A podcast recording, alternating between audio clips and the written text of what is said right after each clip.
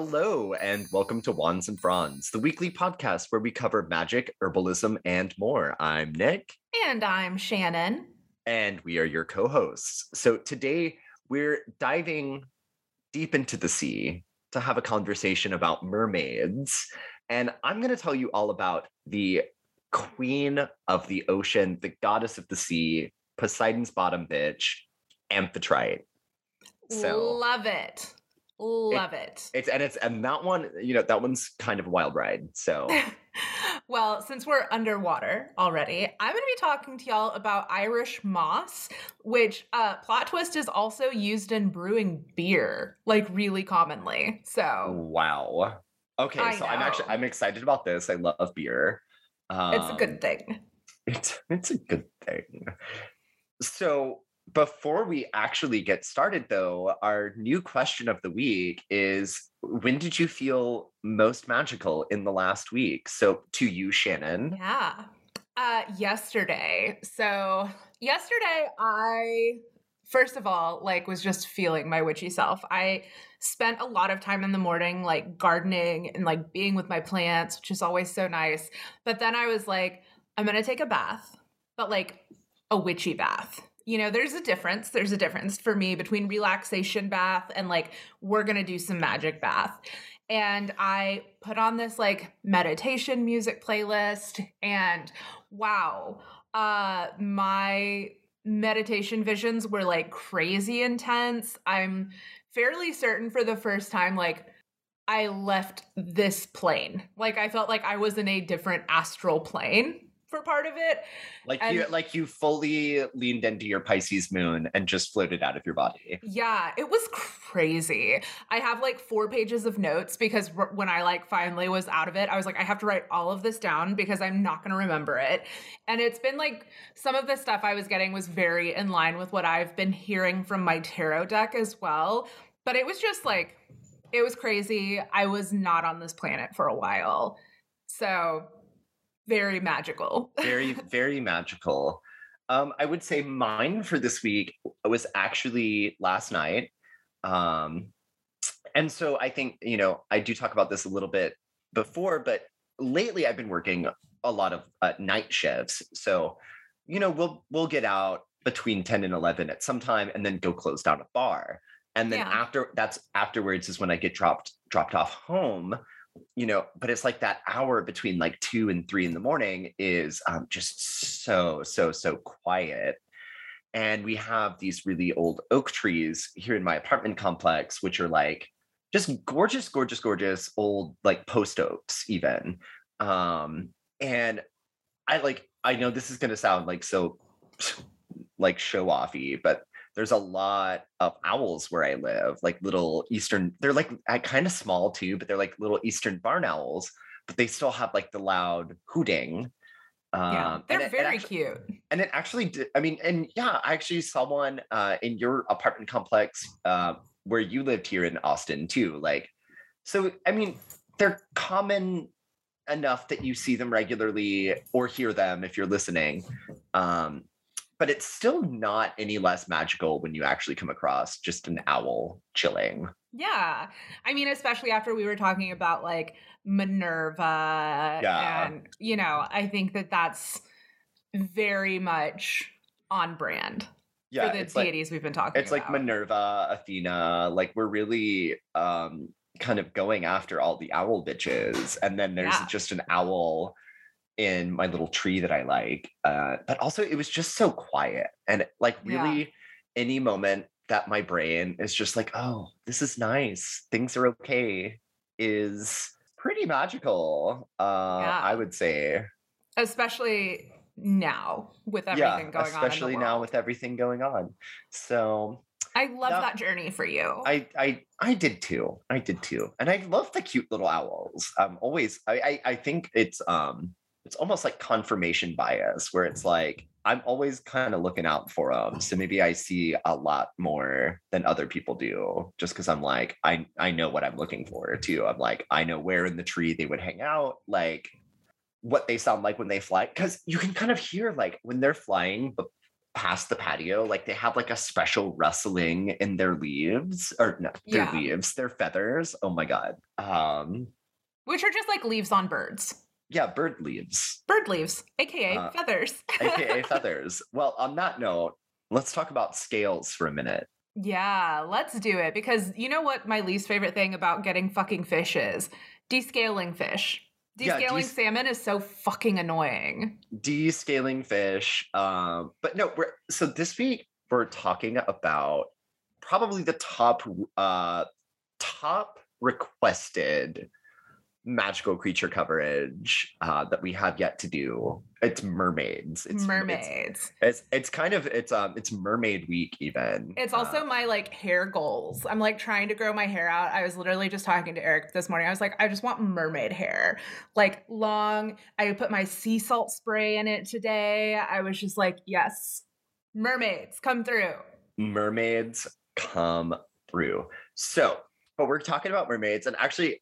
At the top, I want to talk about one of my favorite recent sort of pop culture references of mermaids is, so the user Ghost Honey, uh, whose I think real name is Tyler, has this like TikTok out where it's like, do you want to go in the pool and play mermaids?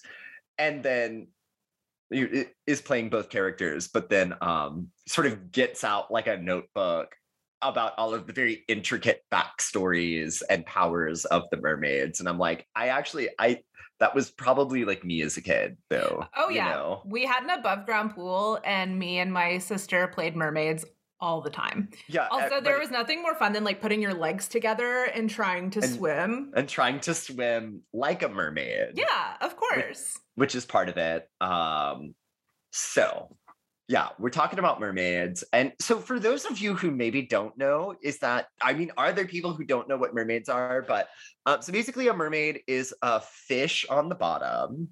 So like no legs, just like a big giant fish's tail, but uh, sort of the upper body of a person. Um, and then if it's a, if it's a, if it's a mermaid, a lot of times, you know, seashell bikini or like, starfish pasty. Um, it's one or the other. You gotta cover of, the nips. Disney is gotta, not X-rated. You gotta cover the nips. But you know, but yeah, so we're talking fish on the bottom, man on top, um, which I actually, I was, I kind of had this at the, at the end, but I'm gonna move it to the top just because we're describing what a mermaid is. And I do think it's kind of ridiculous. Um, just like the physics of that. Um, So, so in um, in Yorkshire, in England, they have Grindylows, which uh, also feature as part of the Harry Potter series, where they're kind of like the pets of the mermaid people. Yeah, um, they're almost Grind- like they're kind of almost like frogfish, like yeah, yeah, yeah. They've got like long fingers, like long mm-hmm. kind of amphibian fingers, and they're like green and like live in bogs in Harry Potter. In least. Harry Potter, and it was well, so in in the original myth though. So they're kind of more like leprechauns or gnomes or other sort of magical creatures like that. In that they they just have like a fully human shape that's sort of adapted to water, um, and also like the name Grindylow is um, derived roughly from Grindel, like because Grindel lived at the bottom of the swamp, you know, so it's sort of like a description of where they live in the Grindylows. Um, so, but there, but I think the mer the the mermaid is kind of ridiculous. Like you would either have like like Grindylows or you know like the cartoons of the sea monkeys. Yes. Or you would have like a sentient fish, I think, would also make a lot more sense. You know, like just like a really smart dolphin, even. Yeah. I've always, my thing is like, because I know mermaid sex is such a thing, right? Like when oh, we were yeah. talking we're about this, into it. I was talking about The Lighthouse uh, uh-huh. with the like, did Robert Pattinson fuck a mermaid?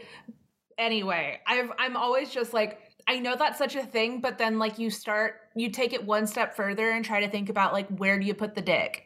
Oh yeah. Well, because sort of the, the idea though, being that f- fish, the way that fish breed is that one of the fish lays eggs in the, in the water or somewhere. Mm-hmm. Um, I mean, there's different ways to do it, but but it's, it happens outside of the body. It happens. Yeah. Out, like the sperm are just swimming through open water to eggs that are also just floating yeah. in open water. It's not a penetration situation. It's not a penetration situation. Uh, and so both male and female fish have like fully internal genitalia. Yeah. Um, and like, can you imagine all of the like infections you would get if they didn't? Like. Right, right, right, right. Um, but all of that to say, yeah, it's just, it's a, it's a weird idea. It's a weird idea sort of bio- biologically, like bottom half is a fish, top half is a person. Um, and I've, I've always kind of been like, hmm, but I, but there's a lot of perverts out there, y'all. So, um, mermaid sex, we're gonna, we're gonna talk, we're gonna talk about it. We, we're absolutely gonna talk about it. But we, for, for this episode, obviously, we do have to go way back in time, approximately five thousand years ago. Get your drinks ready. You know what I'm going to say. We're going to Mesopotamia. Um, and we have to talk about Oannes, the first merman, roughly three thousand B C, we're talking here. So, you guys, basically, we know that civilization developed in the Fertile Crescent, at least as far as we know. And their creation myth involves this creator god, o- Oannes, Oannes. And he's primarily depicted as being half man, half fish, because the original Mesopotamians were, were said to come from the sea. So, you know, it's like the, in their creation myth, the first people come from the sea, and Oannes is like the creator god of them, the first people, and he gives them culture too. So he also teaches them about architecture and farming and art and literature and writing and, you know, all these great things that are really the cornerstones of a settled civilization. Uh, like basically he taught them how to make houses, uh, whereas before they were not living in houses. And actually th- these kinds of myths of having um, culture kind of come from the sea, a lot of historians think it's kind of tied in with, with also maybe what w- would be called the biblical flood.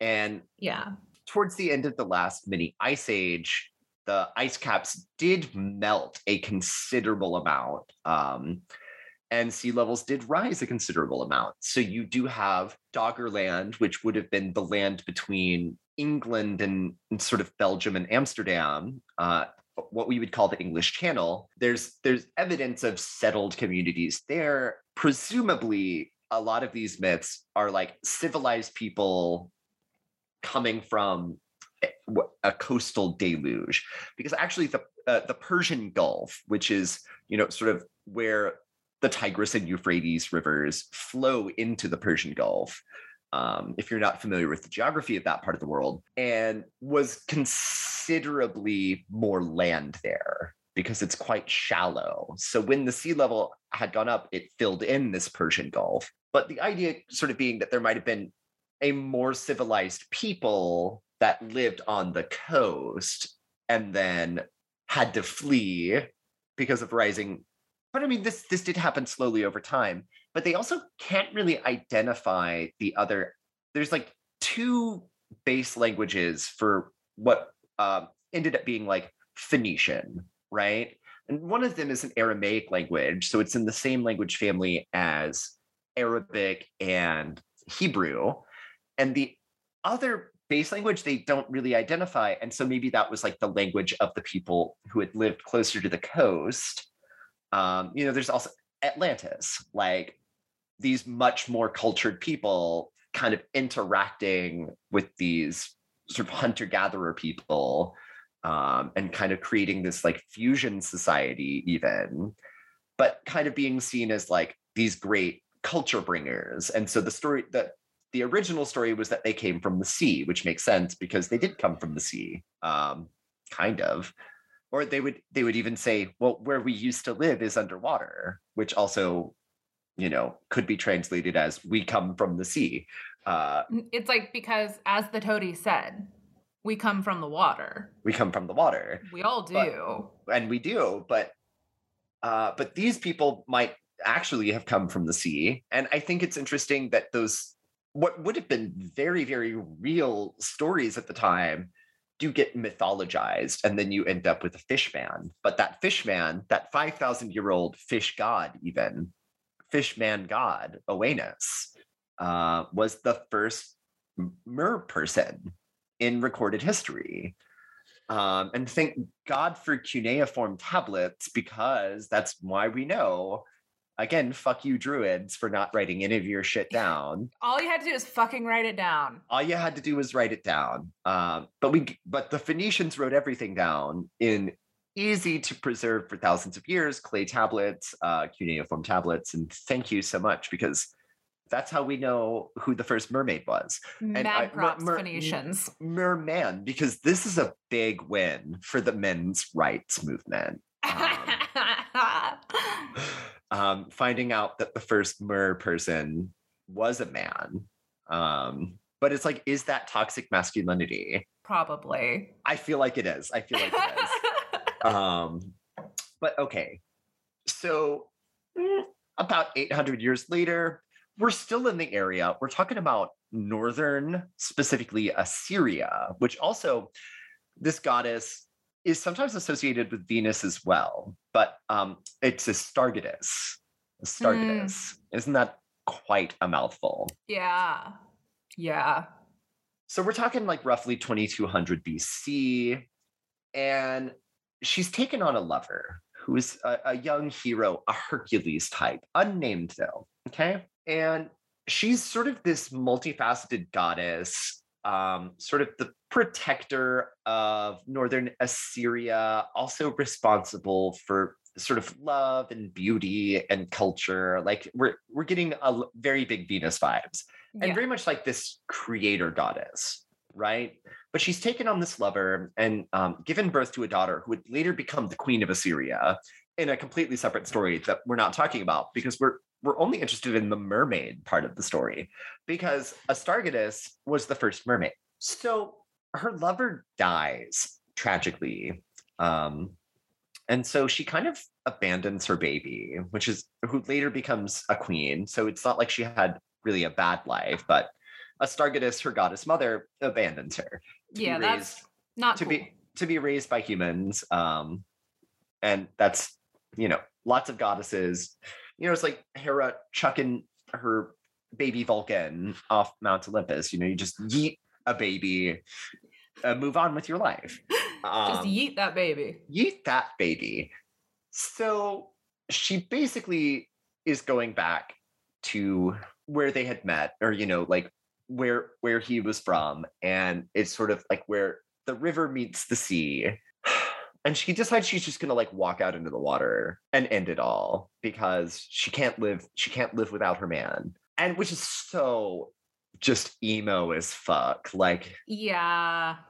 Because I imagine like, it's not like you're like running out into the water. You're just like walking slowly, like, somebody stop me. I'm just, I'm so distraught. I'm just going to walk out into the sea and until the waves cover my head. And oh God, like so, so, so fucking emo. Yeah. Um, it's like, come on. Like, eh, it's just a dude. Right. But so because she's a goddess, though, instead of dying, she's transformed into a mermaid. And actually, that's the first mermaid. The first mermaid that's a it's a lady mermaid. Um, so originally we had one one dude mermaid, well, one merman, uh, but now now there's a mermaid. And then you, you know, like I said, sort of they consider Venus a proxy goddess of um, Astargatis, and also Amphitrite is also considered a proxy goddess of Astargatis because of this. Now she's also the goddess of the sea, which the people in northern Assyria were heavily involved in, you know, the fruits of the ocean and, and the river. And, um, you know, it makes sense that that same type of worship would carry over to Greece, which is, you know, uh, as well as being a, a, a country, it is also a series of islands even. So um, it makes sense. It makes sense that they were also like picking up on other nautical deities from the region. Yeah, it's like cultural exchange is common when you're that close. Um, and so then, you know, kind of moving to Greece even, Triton, who we're, we're going to talk about Triton's family tree just a little bit more on, later on when we're talking about uh, Amphitrite, but Triton, who is born to Amphitrite and Poseidon, is also a, a merman, and sort of makes sense being born to the queen of the sea nymphs and the god of the sea, that kids would be kind of mermaidy. But but I guess we're kind of talking like the classical depiction of a mermaid, though. Fish on bottom, guy on top. Yeah, so that's, we all know that, that Triton is Ariel's dad. Tri- Triton is Ariel's dad. And actually, the Greeks do, because, you know, the Greeks have this whole thing where there's nymphs and sprites in everything. It's a very animistic pantheon. So as well as the gods, there's also all of these spirits and magical creatures. And you get a bit of the lore of mermaids, how mermaids have this peaceful society under the the water somewhere, you know, and it's like, is it the lost city of Atlantis?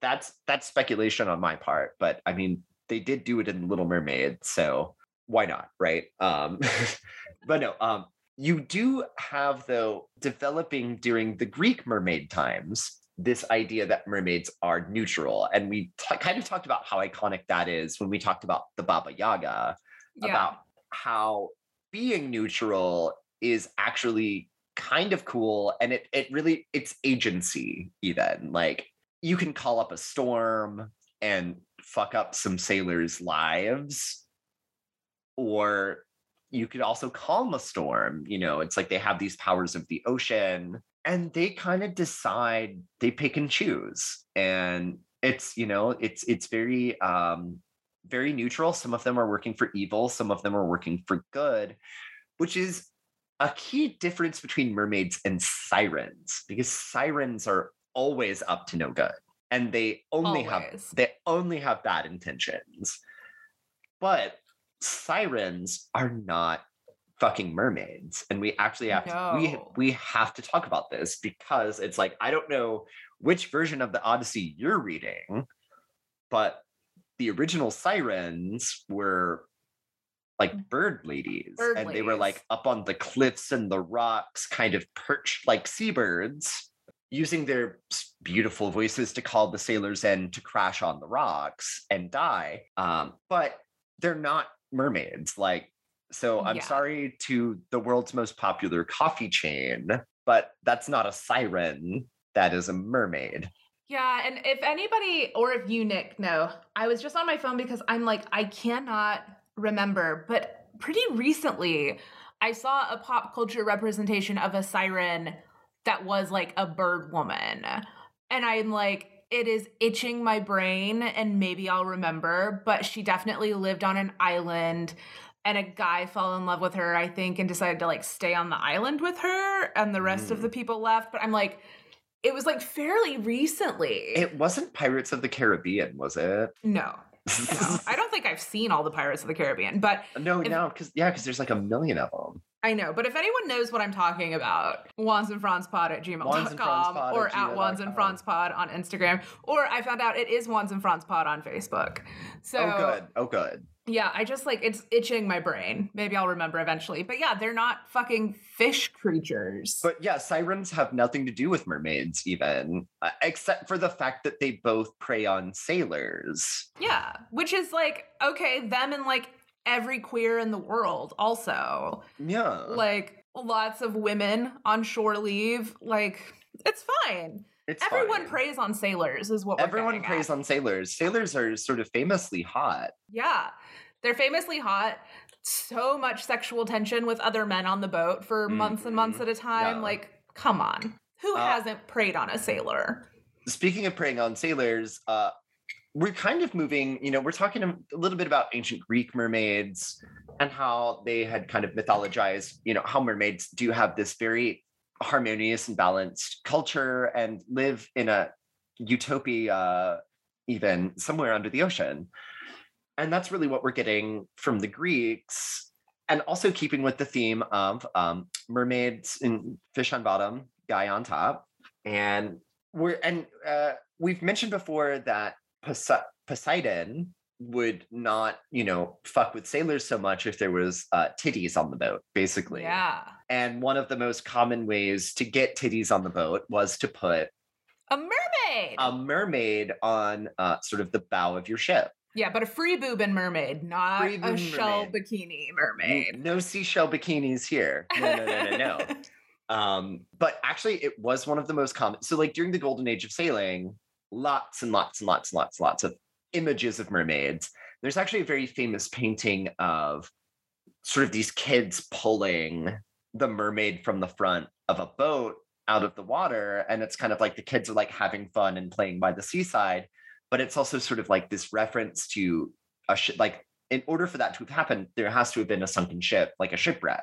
Yeah. So it's sort of this playful scene of, like, the kids playing on the beach and, like, pulling this, like, mermaid statue out of the water. But then it's also kind of dark because that means a ship got busted up on the rocks. Speaking of sirens. Right. Which are famously not mermaids. Which are fucking bird people. They're bird ladies. We should we should cover sirens at some point. Yeah, because they're not fucking mermaids. So it would, yeah. be, a, it would be a different segment completely. um, but speaking of the golden age of sailing, we have to talk about mermaids on maps. So a lot of the mythology with sailors around mermaids is that they would call up storms and, in, you know, sort of beckon you into the water, kind of like a siren, you know, like they'd beckon, like a beautiful mer lady would, like, swim up to the boat and, like, be all, like, sexy and floating be like, in the water. Mm, look at my boobs. Look at my long hair. I'm yeah. in the water. Aren't you horny? Yeah. And it sort of drowned them and eat them, I guess. Um, yeah, I mean, you know, that's always part two. But again, it, they were neutral. Like, sometimes mermaids were known to, to help sailors or, like, guide them to a a, a, a sheltered cove to get away from a storm. Like, it really depends on which mermaid you get. They are dangerous. These are dangerous, powerful, sort of elemental ocean creatures. And they can sort of do their own kind of magic even. And they can fuck you up. They can fuck you up. So mermaids and dragons and, you know, if, but anywhere on sort of an old, old, old map where they would draw like a mermaid in the water was also kind of like a shorthand for this is like a dangerous spot, or like this is a stormy part of the sea. Yeah. And they would use this kind of art on the map to sort of symbolize different things. So when you look at like a really old map of the world and you see where there's a mermaid hanging out in the water, uh, it's not fun times over there. It's not, it's actually not fun times over there. Although, you know, um, so, so that's really kind of brings us to today. Like, obviously we do have to talk uh, just a little bit about uh, Hans Christian Andersen's story, The Little Mermaid, which actually is kind of what carries mermaid culture into modern times, according to oh, yeah. a lot of people who study culture, because really, like, after the golden age of sailing, the stories had kind of gone by the wayside. Yeah. But I then mean, you... The alternative title for this episode is Look at This Stuff, Isn't It Neat? Right. Um, but then you do have this very, very famous fairy tale, but, which is The Little Mermaid, where she loses her voice and, you know, and it's like, comes we get our wa- first drag queen villain. Yes. And uh, it's great. Yeah. And then, the, of course, the Disney movie, but also the statue of the Little Mermaid in, I believe it's Copenhagen, Denmark. Yeah, I think so. Uh, is, you know, one of the most famous artistic images of a mermaid. Um, and then also sort of like the mermaids from Peter Pan, I think, are funny because they actually are kind of true to what original mermaid folklore was, was that they were sort of mischievous and, but also, but in Peter Pan, they do help Peter Pan and they're friends with him because he, you know, they, He has a bargain with them. He has yeah. a bargain with them even. So they can be bargained with. They're, they're rational people on top, but on bottom, they're fish. They're fish. Yeah. Plus there's the whole current trend of like typically middle-aged women, like especially on the island where my mom lives, going on like mermaid swimming trips and like getting mm. their fins and learning how to like swim like a mermaid I R L, which like honestly I'm like, if that had existed when I was a little girl, yeah, absolutely would have been. So but I also feel like, because here's here's the thing, that would be so so so great as a kid to get to do. Also, do you remember that movie, that Disney Channel original movie, The thirteenth Year? Yes, yes. um What an awakening that was. Yeah. In so many ways. And I really think The thirteenth Year is queer culture. Mermaid culture is queer culture. But more to what you were saying, I think to put that, to put a mermaid fin on a child would maybe even somewhat be a drowning hazard, is why you don't do that. Probably. Because we do live in the age of lawsuits, and um there'd have to be a class or something. Like yeah. you couldn't you couldn't just sell child-sized mermaid fins at Walmart, and if you did, it'd be a lawsuit waiting to happen. Yeah, yeah. You're like, but my it is, kid, it's a thing. My kid drowned in the pool because I left them unattended in the mermaid fins. Yeah. Yeah, but yeah, so there are like totally like mermaid swim instructors and stuff, and like some vacation spots, which, you know, I'm like, it looks fun, but not necessarily something I'd want to do in a group as an adult personally. Yeah, yeah. But I mean, but you know, like whatever, more power it, to them. Whatever empowers, whatever empowers you, you know, if you're feeling the mermaid energy, by all means. Um, yeah, you do you. I'm just, I'm awkward in crowds. Yeah. um, which is sort of famously why I'm going on vacation alone during the low season of where I'm going to. So because yeah. yeah. Um, but okay, so we have to talk about you filthy fucking perverts and your obsession with, I mean, and sort of my own obsession with, because of your obsession with mermaid sex. So we kind of talked about at the top that scene from The Lighthouse, which, you know, some very realistic mermaid sex, but also just like, ew. Oh my God, my phone is ringing. But also, ew, like literally. They're fish. They're fish. So I can't imagine, even if fish did not famously lay eggs in the water to be fertilized, I can't imagine that would smell very good, you know. But also, it's like, I think it's gross to think of like like a human pussy just like on a fishtail, just like just there. Yeah, none of it's working. I mean, like out of place, like, I don't know, like kind of like looking like, you know, like the opening of a fleshlight, just like. Well, there's also this like weird pop culture rumor, I don't know if you were privy to, um, where Tom Cruise was like buying fish, disappearing into the bathroom, and then coming out like without the fish, looking like hot and bothered. So some people postulated that Tom Cruise might have been fucking the fish. Uh, It's a very weird, like, pop culture conspiracy. Please go down this rabbit hole. If I, I, anyone I was like, going to, it'd be Tom Cruise. Is is that a tenet of Scientology that we Perhaps. don't know about because it's high level? Yeah, he's a god, apparently. So maybe fish fucking is, like, the ultimate in Scientology. Like, you go, you go to your, like, last initiation as a Scientologist, and it's just a pile of fish, and you have to fuck them all. Yeah. So uh, anyway, I'm like, th- that's what it makes me think of. It's like, ew. But no, ew. but but I mean, it is sort of, it does tie in with the sort of original sailors' mythology of mermaids, and that they can kind of seduce you. But I just, I think logistically speaking, the fact that there's so many stories about like being seduced by a mermaid or like making love to a mermaid on a beach, I'm like, gross. That's gross. That's gross to me. I'm sorry. It's not, it's not the vaginal intercourse part of it that I find gross. It's the fish part of it. It's the fish part of it. Like, yeah. just just to be clear. I um, also wouldn't fuck a dolphin. I would not fuck a dolphin. Well, it's like all those water animals too. Like, even, you know, it's like all their stuff is kind of like internal, which is very, very different from how land mammals operate. Where like, you know, it's, um, there's junk. There's junk to play with even. Um, so yeah. it's like, it's like what, you know, it's like with with like a water with like a sea creature, there's like really there's like nothing to look at. There's nothing to really like, you know, like why would fucking a mermaid be fun? Why is there so much mermaid porn? I don't get it. And and and that's kind of where we're ending it. Um, it's like the same, it's like the same as centaurs. Like, you people are fucking sick and you need to, you need to, you need to grow up. Okay. You need to grow up. Wow. Fucking a, fucking a mermaid would not be cool. Yeah. Well, we're going to like kind of take a sharp left here. And I want you all to like get the visuals of fucking fish out of your mind. And we picture- need a we need a we need a palate cleanser. Let's do, do our asks. We do. So you guys, um, what can you do? You can like, you can subscribe. You can, if you're really, really special, you can leave a review. Yeah. Um, you can download a, the episode.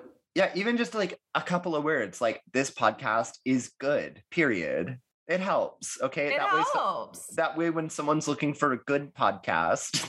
They're like, this podcast is good, says user four seven nine. Um, yeah, you can also join our Patreon. Today we just did a really great interview with friend of the pod, beautiful jewelry maker, Shannon of Hacks and Wolf. And if you are on our Patreon, you get to check it out. And if not, you're missing out on some fun primo content.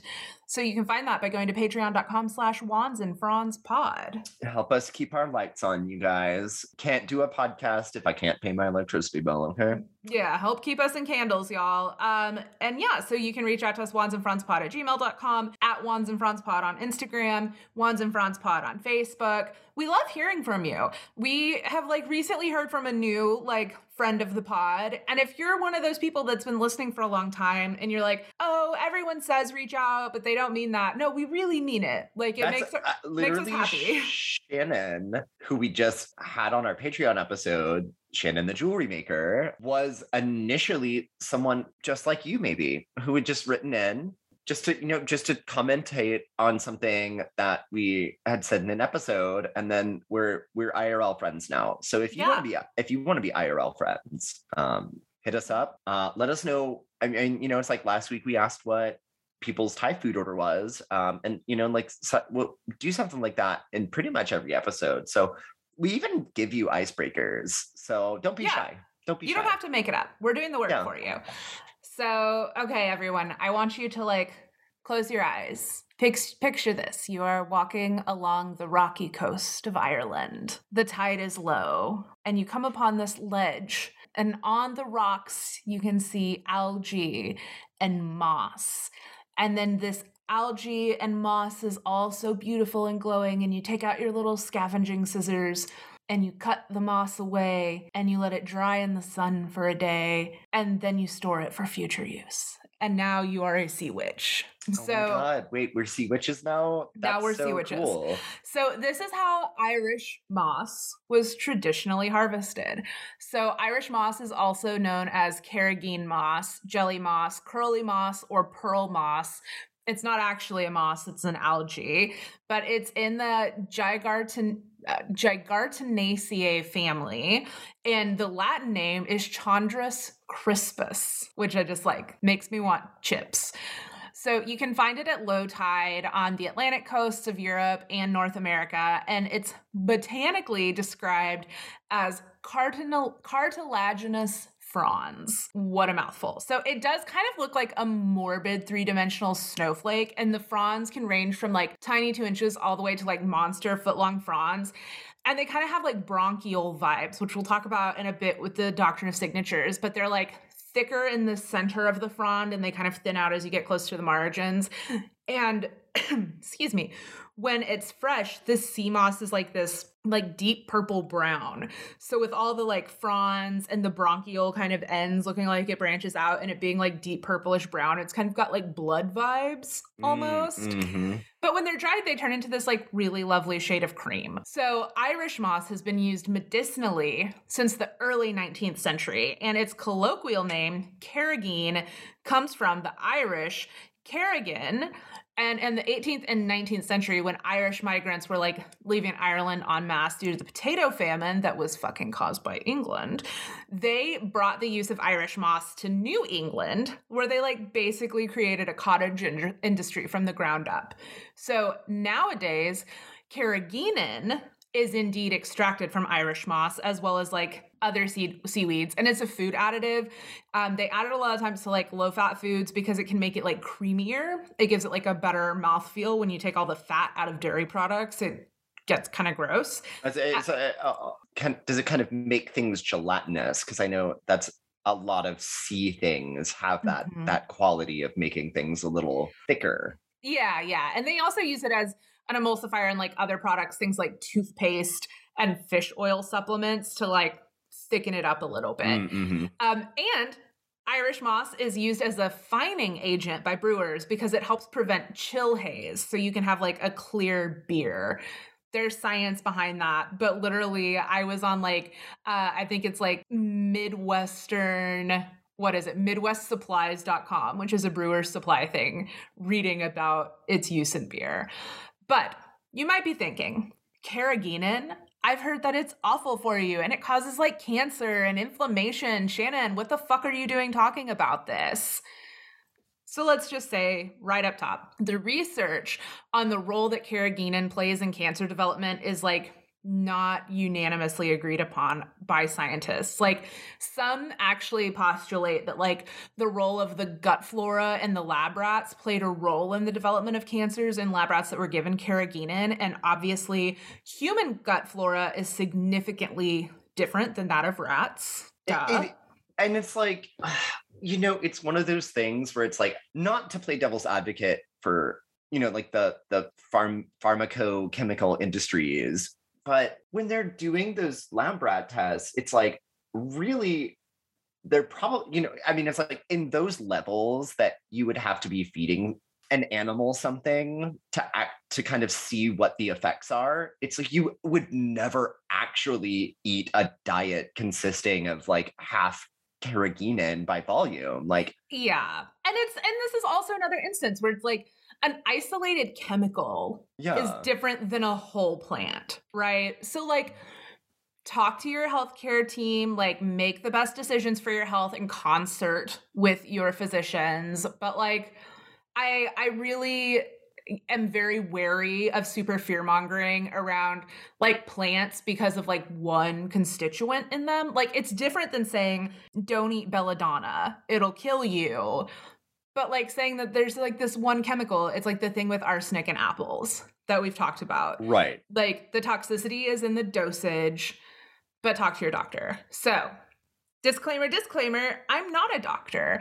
This podcast is for entertainment purposes only. Uh, please don't use it to treat or diagnose anything. Again, talk to your doctor before you start an herbal regimen. So, but you want to use Irish moss in your herbal practice.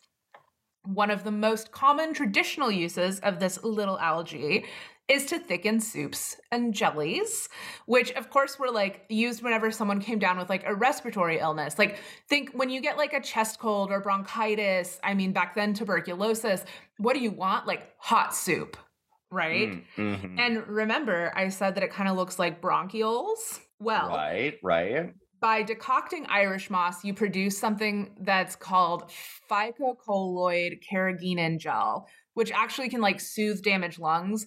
And it's even potentially effective as like a long-term treatment for things like emphysema and chronic bronchitis. So it's one of those things where like the natural inclination and like the things that your body craves, especially for people in this part of the world, also included things that were helping on a deeper level than just like making you feel better and comforted. Um, and although large amounts of carrageenan are not recommended for folks with irritable bowel disease, some research has actually shown that Irish moss can protect against inflammatory damage to the G I tract. And it does that by um, protecting the stomach lining and the duodenum by neutralizing gastric acid secretion. And you can also, by eating it regularly, help uh, the microbiota in your gut develop digestive enzymes that allow your body to absorb more nutrients from the food you eat.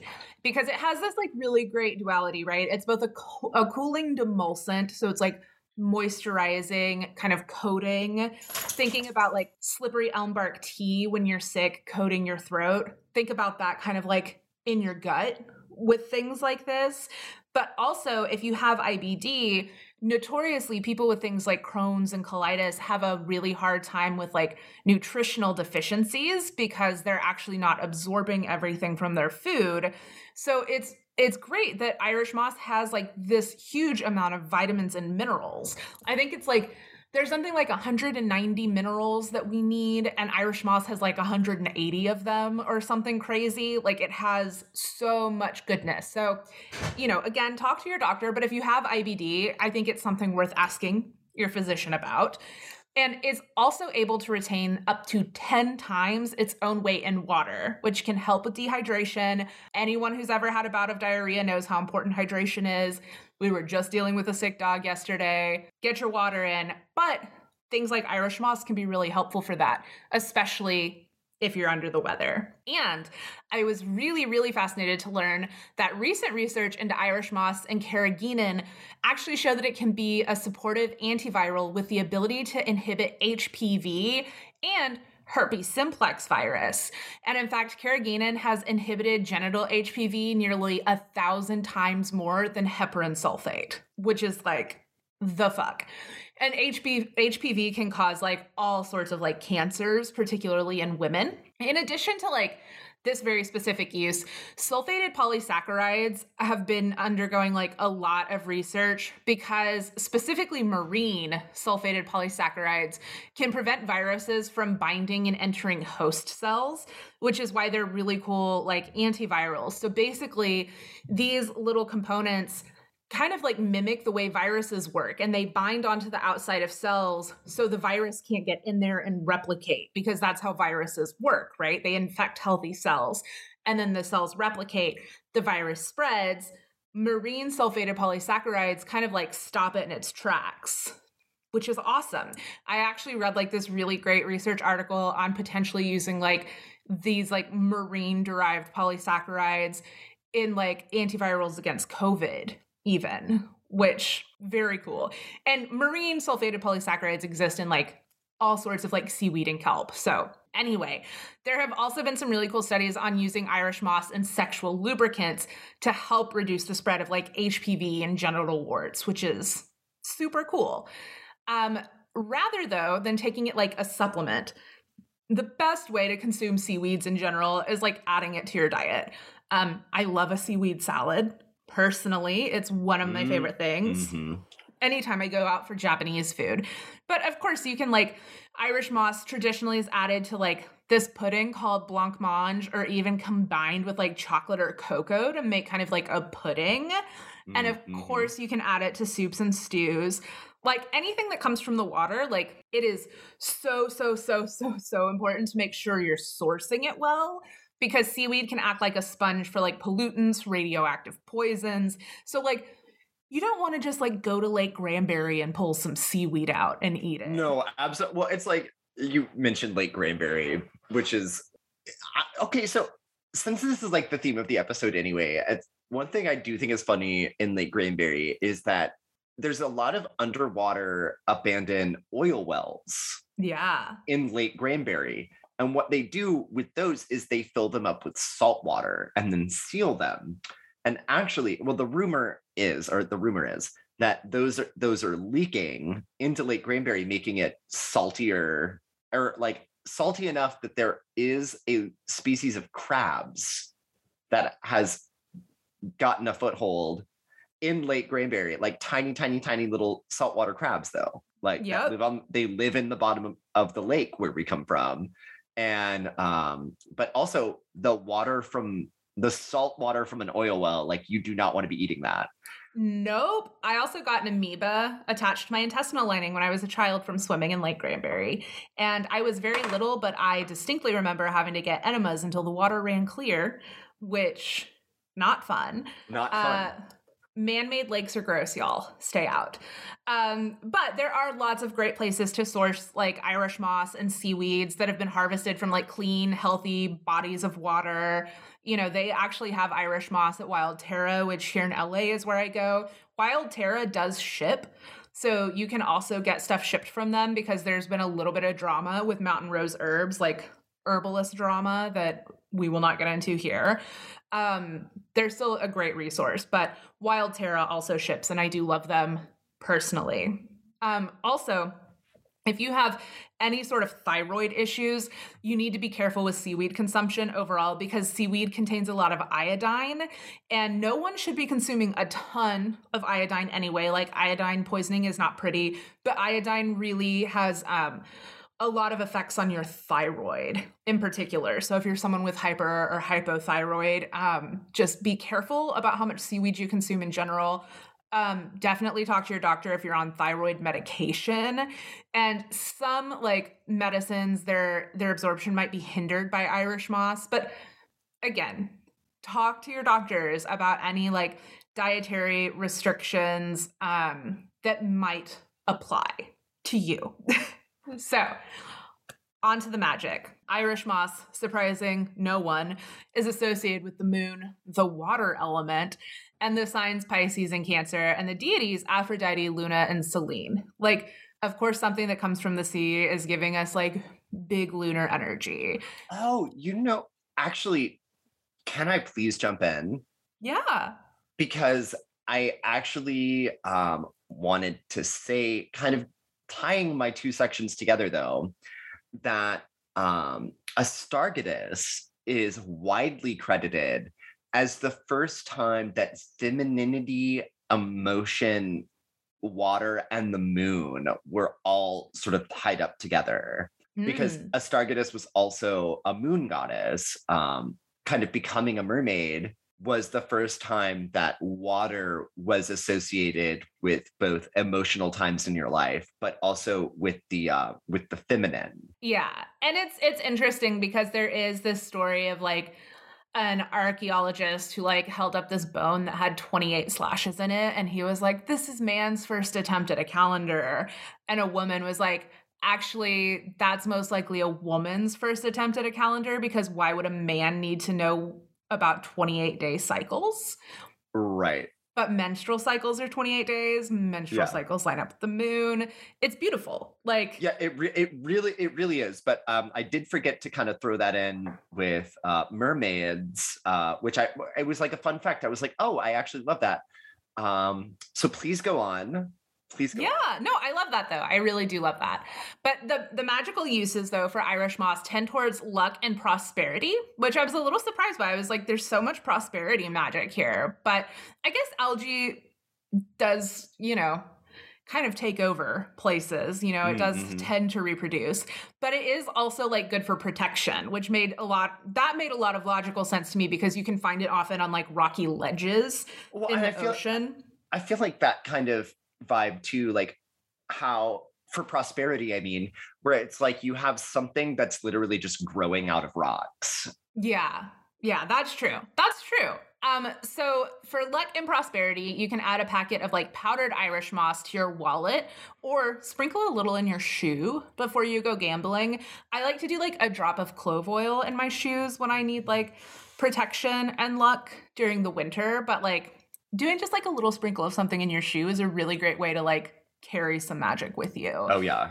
You can also, of course, though, add it to incense blends. So I was thinking if you wanted to do something for prosperity that also like balances lunar and solar energy, you could do uh, powdered Irish moss, rosemary, and chamomile. I think that would be a really nice blend. Plus the idea of like rosemary and chamomile, I think might, you know, overpower any like smell. I don't know what Irish moss would smell like when you burned it. I would imagine it's maybe not going to be my favorite scent in the world. So I also liked the idea of combining it with some like a couple of more strong smells. Mm-hmm. Uh, it's also going to be a perfect addition to any prosperity candle spells. Powdered herbs are very easy to do the fried chicken roll in. And now for protection, you know, I'm going to recommend sprinkling some under your door, your doormat, right? Oh, doormat yeah. Dorm- magic. Doormat magic. Take a drink. Right. Uh, I think it'll have like, it's it's a great like one two punch, right? Because it's not only protective, but it's also like welcoming prosperity into your home, which is like a win-win. And I've also read a few recommendations online to add a packet to your luggage while you're traveling to like keep you safe, which I love. And so I came up with this like magical travel sachet, Nick, pay attention, to throw into your luggage. And so I would include in it Irish moss, a cinnamon stick, some chamomile flowers, and citrine. And if you have it, some like black tourmaline would also go perfectly here. You know, of course, cleanse whatever you're using as your sachet with the smoke or incense that you use in your craft, and then bless and like put your intention in each of the ingredients before adding it to the sachet, and then close it up with a purple thread or string to kind of like honor your intuition on the journey, because we all need to keep our wits about us when we're traveling.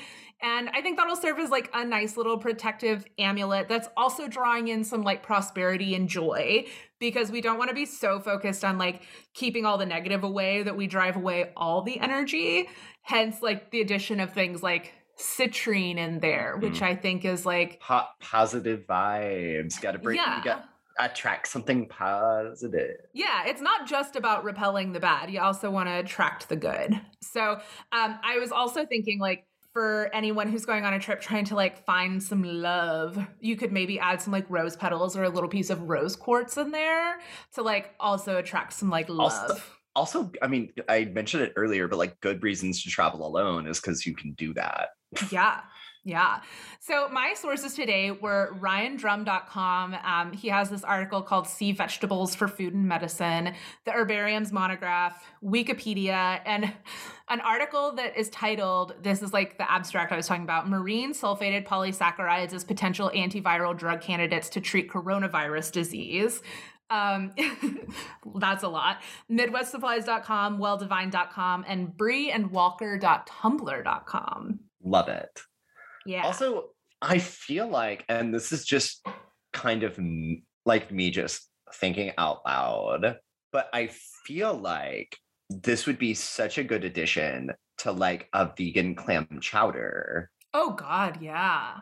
Because if it's got these like thickening pro- properties and this oceany taste, and uh, you know, sort of famously like vegan cream does not thicken the same way that heavy cream does. Yeah, and carrageenan is in all sorts of vegan dairy products already, so yeah, it's like yeah, yeah, yeah. So I'm lit. I'm literally just over here. Like, I bet you could make kind of like a nice sort of like a vegan clam chowder. Well, you can order some Irish moss from Wild Terra online and try making a a vegan clam chowder before it gets too hot.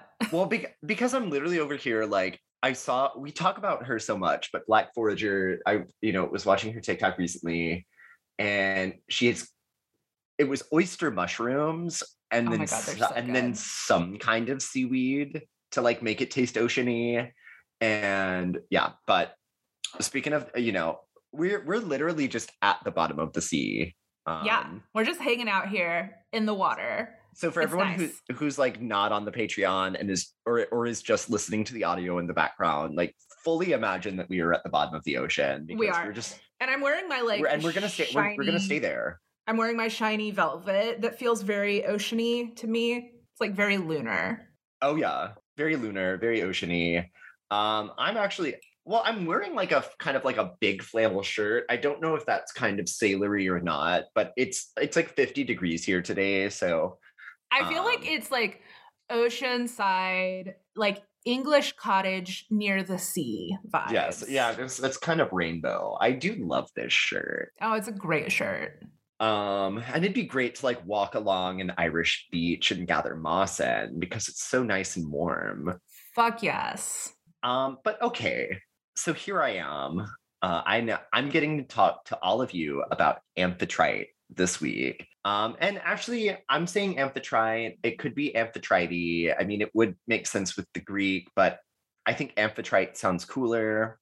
And I've heard it pronounced both ways. So if you're... So this is Nick's way. This is... I mean, if you're like a Greek historian and you want to correct me, like, I'd love to have that conversation.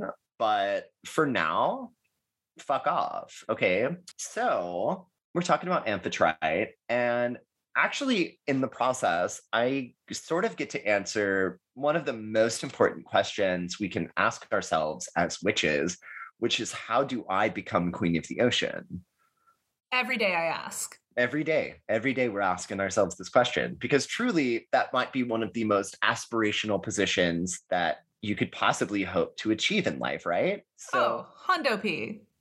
But for real, for real, um, considering how patriarchal and awful Greek society was structured at the time, the story actually does not go how you think it would. But some background first. So Amphitrite is often considered herself to be a proxy goddess for an older pantheon, uh, namely Atargatis, who we've already talked about a little bit, uh, who is the patron goddess of northern Syria, goddess of the moon, goddess of culture, like really just involved in a lot of shit. But she got sad and she walked into the ocean and uh, instead of dying, became a mermaid and uh, took over rulership of the sea as well. Very busy lady, very, very busy lady.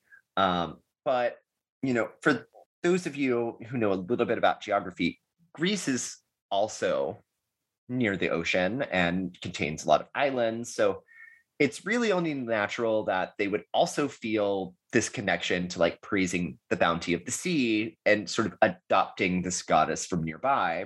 Um, and but here's some fun etymology notes about Amphitrite. So right off the bat, we have amphi, which is like amorphous, amphi, amphibian, um, and then trite, which is kind of like Triton, uh, her son, who is a merman, who we already talked about just a little bit. Um, but also the Greek texts often refer to her at, and Poseidon as rulers of the third. And I did read this interesting thing where people were like, what does that even mean? Because it does, it, they never really say, they call them rulers of the third. And I'm speculating today about its meaning, because to me, I'm like, it's sort of a no-brainer, because like the third is, is, is like land, air, and sea. If, I mean, if the sea is the, if they're the rulers of the sea, if the sea is the third thing, what are the first two? Well, obviously land and air, land, air, and sea. Um, Makes sense to me. Makes sense to me. It's not important, but that, you know, it's part of her title. It is part of her title, yeah. You know, like you know, sort of Amphitrite, uh, queen of the ocean, ruler of the third, you know, like whatever. Um, but here's the deal. And honestly, I think the real surprise here. So I had thought that Amphitrite became queen of the ocean by virtue of marrying Poseidon, and oh boy, was I wrong. So before there were even stories about Poseidon, there was this kind of residual worship of Atargatis, Amph- Amphitrite, um, and she's the foremost of the Nereids. So you guys will, of course, remember from the episode about Vulcan, who was raised by a Nereid, who was not Amphitrite. Uh, the Nereids are these primordial ocean nymphs, and they're spawned by the Titan Oceanus and um, his partner. And therefore, they're the original rulers of the sea, and they represent like the primal forces of the sea even, because they're these like nat- elemental nature spirits. And Amphitrite is already like, she's the head bitch in charge of the Nereids. Yeah. And I think something important to think about here is that the the Olympic gods, the Olympian gods, so like Zeus, Poseidon, Hera, the, the original set, it's not like they have like specific powers that are associated with their domains. It's almost like they kind of pick and choose what their domains are. Um, so they all kind of have like a general set of powers, uh, and then they kind of picked specialties even, which is important because it's like Poseidon was not like born to be the god of the sea. He kind of picked even, you know, so it's like Zeus picked being the god of the sky and, and thunder, and and Poseidon, who is in many ways just as powerful as Zeus and is kind of represented as being like this sort of an alternate god, you know, it's like Zeus, Poseidon, and Hades kind of on more of an equal playing field than other gods. So Poseidon is a very powerful god, but but he chose the sea. He chose the sea. So yeah, Amphitrite already is in charge of the sea, even though she's not married to Poseidon yet.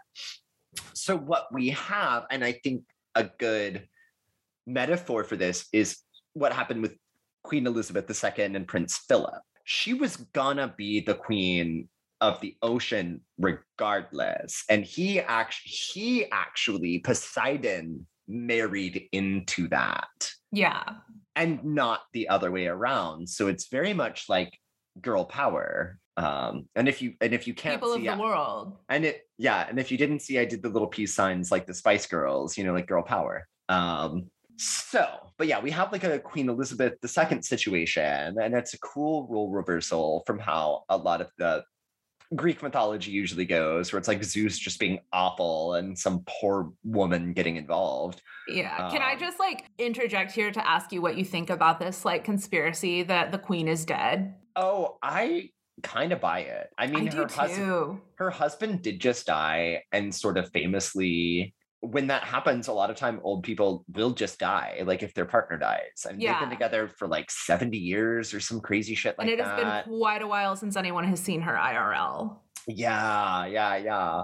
Um, and then I did see, or I saw this picture recently where it was like, it didn't even look like her at something, like yeah. from a weird angle and far away.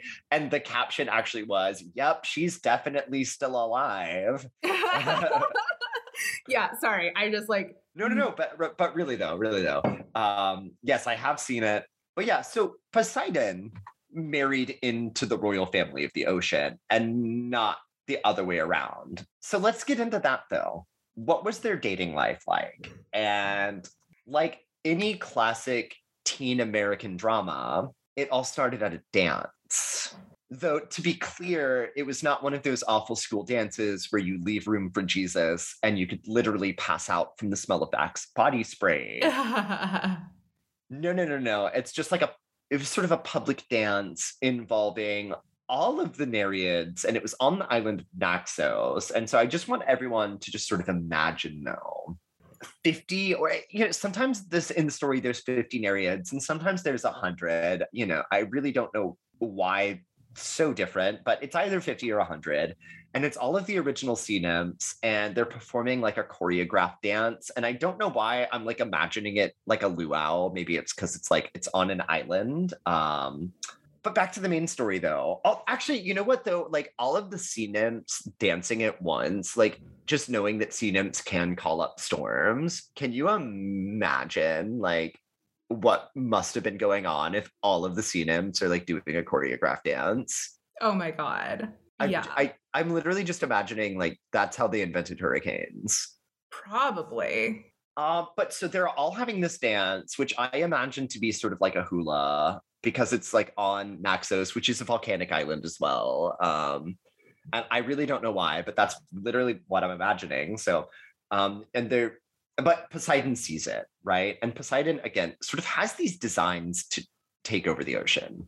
Because, you know, Zeus takes over the, the sky and Mount Olympus, and Hades is in charge of the underworld. And, and he's like, well, I need something. So he's going to take over the ocean, and he's sort of power hungry at this point. But he sees Amphitrite. He sees her dancing. And it must have been a really good dance, because he made it his absolute goal in life to make the gorgeous sea woman his wife. And so this is actually where it does depart a little bit from other Greek myths as well, because there's not trickery involved, and there's not a rapey scenario. So like reverse trigger warning, reverse trigger warning even. Uh, I would say empowerment. Uh, and I'm going to say it again, girl power. You know, people of the world, spice up your life. Spice up your life. Um, so at first, Amphitrite is not exactly keen to play along with Poseidon's like power play, like his political maneuvering. And she travels across the seas to the Atlas Mountains, which are on the edge of the world, if you didn't know.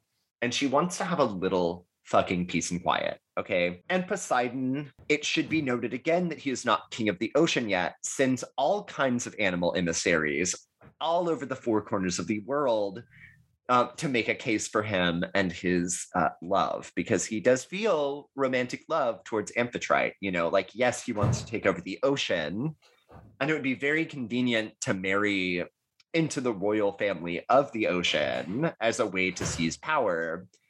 But he's also, he's, he loved, he saw her dance, and he's. And she looked fine. And he is the most smitten of kittens. Um, yeah.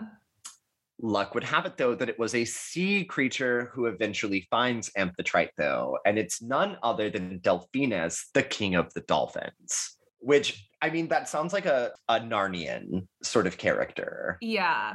Also, it's just hard for me to like not think poorly of dolphins knowing how rapey they are. Yeah. Yeah. I'm just like, I'm disappointed in you. The dolphin pillow I slept on for most of my girlhood is tainted. It's tainted. The memory is tainted even. Yeah. So, but it's Delphinus, the king of the dolphins, finds Amphitrite in the Atlas Mountains. Uh, I guess she was by the coast. She is a sea nymph after all, but yeah. Somehow she's in the mountains and on the coast at the same time. It happens. So, like you do. Um, I mean, I haven't been to the edge of the world. I hear it's lovely this time of year. But she, so Delphinus finds him. He very rationally explains that this Poseidon guy does have these designs of taking over the ocean, and marrying him, agreeing to marry him, might be the only way to keep the sea in harmony. Because of his romantic attachment to her, she actually has that power over him, and she can yeah. sort of be this calming influence and sort of keep him in check. And she's really the only one in a position to keep him in check. So if she doesn't do it, like the sea could be thrown into chaos, and the, the rest of the world even could be thrown into chaos. Yeah. I also just like love the diplomacy here. Right. So she agrees, and it might not be the most romantic proposal, but ultimately for Greek gods, this is enthusiastic consent. This is the and- most enthusiastic consent we've talked about in a long time. I, I think it's a sign of Amphitrite, Amphitrite's power even, that a case had to be made to her, and ultimately everyone was going to respect her decision, including Poseidon. Like, he was going to have to find a different way to become king of the ocean. So the wedding happens, and eventually Delphinus, who did put all of this into motion, passes away of old age, and Amphitrite and Poseidon agree to immortalize him forever as a constellation. So our condolences to the dolphin community, but that is a pretty nice funeral gift. Agreed. And as it goes, the happy couple eventually have children, the most famous of which is, of course, Triton, who is a bona fide merman. But Poseidon, like the other Olympian gods, does get over the honeymoon phase pretty quickly, and gets into the usual dalliances with other nymphs and mortals and goddesses and even some sea creatures. It's n- it's not pretty, you know. Poseidon would fuck a mermaid. Uh, yeah. Poseidon is like Poseidon is exactly the kind of creep that would fuck a mermaid.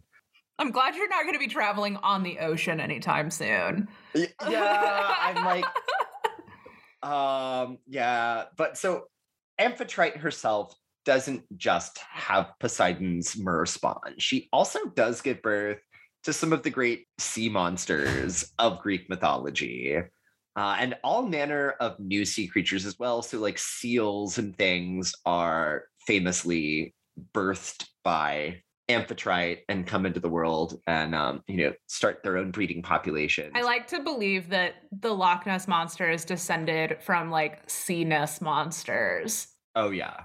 Oh, from yeah. Amphitrite. It's just crawling out, you know, like she's just giving birth all the, she's like a guppy, you know. Just... I love it. Because, you, you know, guppies are like always fucking pregnant. Yeah. And then, and then they eat their babies, um, which I mean, is. They're making their own snacks. They're making their own. Upcycling, delicious. Baby. Yeah, yeah, yeah. Well, it takes a lot of energy to continuously be having babies. Yeah. And sometimes you gotta, you gotta take some of that energy back, don't you? So, but okay. And actually, I, I could stop here and leave Amphitrite as a surprisingly feminist figure from Greek mythology and truly one of the great regents of the sea. There is actually one story that I think shows her jealousy and rage-filled side. I mean, the sea uh, has a lot of storms, okay? Yeah, like the, the sea, sea is, snaps boats in half. The sea snaps boats in half. It's not all calm seas all the time. And yes, we do respect her balancing influence on Poseidon's ambitious craziness, uh, but she's got her own stuff going on. And this is Wands and Fronds. This is hard-hitting investigative journalism. So we want to yeah. tell the whole The whole story. truth.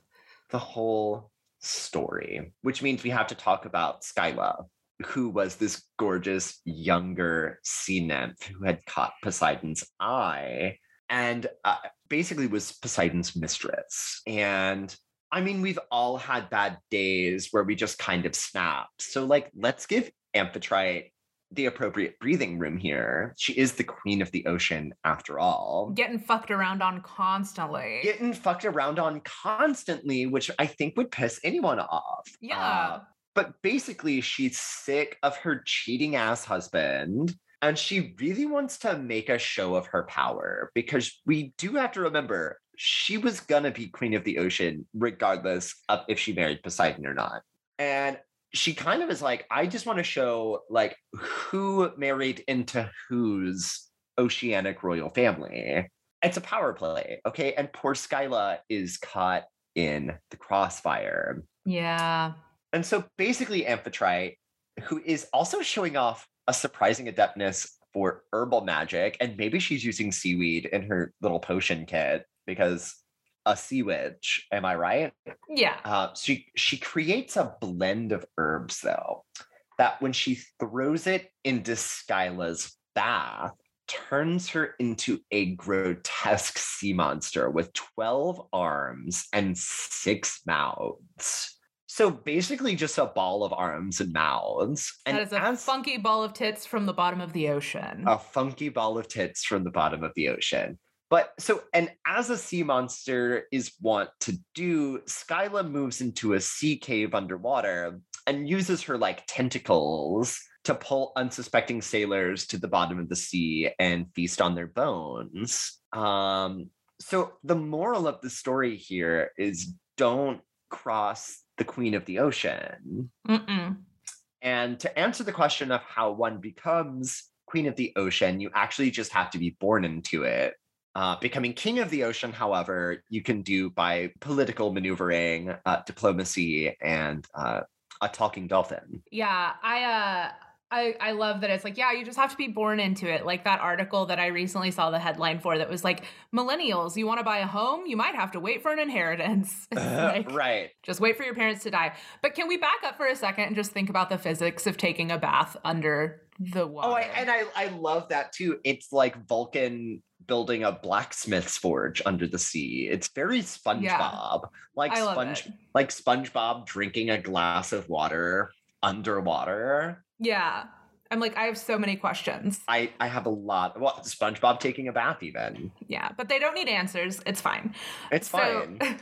Today, very appropriately, I have a message for Scorpio. Look at this cat. Bah, bah, bah, bah, bah. And so for those of you who are not on the Patreon watching, there is a adorable white kitty swatting at a scorpion. Yeah, very cute. And for you, I have drawn the Ace of Wands. Oh. Which the wands are represented by birch in the Blooming Cat Tarot, which I love. Little castle in the back and water. The sea. So the sea. that's the that's the queen of the ocean's house. Yeah. So uh, this is such an Ostara card though, right? Because like the Ace of Wands is all about opportunities, inspiration. It's like this idea that the universe is conspiring in your favor, right? So there's like a flow of new ideas and some creativity that's surrounding you at this moment. And like follow your gut. If something feels right, go for it. You know, you can always like take a few small steps down a path. And if it feels right, great. And if it doesn't, like fucking bail out, try something else. This is kind of like a green light card, right? Like if you've been thinking of taking up a new hobby, starting a new book, learning a new language, now's the time. But just remember that like all the aces, the Ace of Wands is an opportunity, not a promise. So the aces are the seed, but you have to actually like plant it and tend to it yourself. So like let the fire of Aries season help you on your path to whatever new creative journey you're going on, and maybe like crawl into some water, maybe take a meditative bath, journal about it, do some tarot. Which seems like something a Scorpio would do though. Totally, totally. But yeah, so that's all she wrote for you, my dear Scorpions.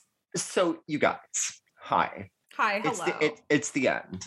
And I think to all of you wet bitches, to I say all of the wet bitches. You say blessed be you soaking wet bitches. Blessed be you soaking wet bitches. Goodbye. Bye now. Oh my god, that one got me.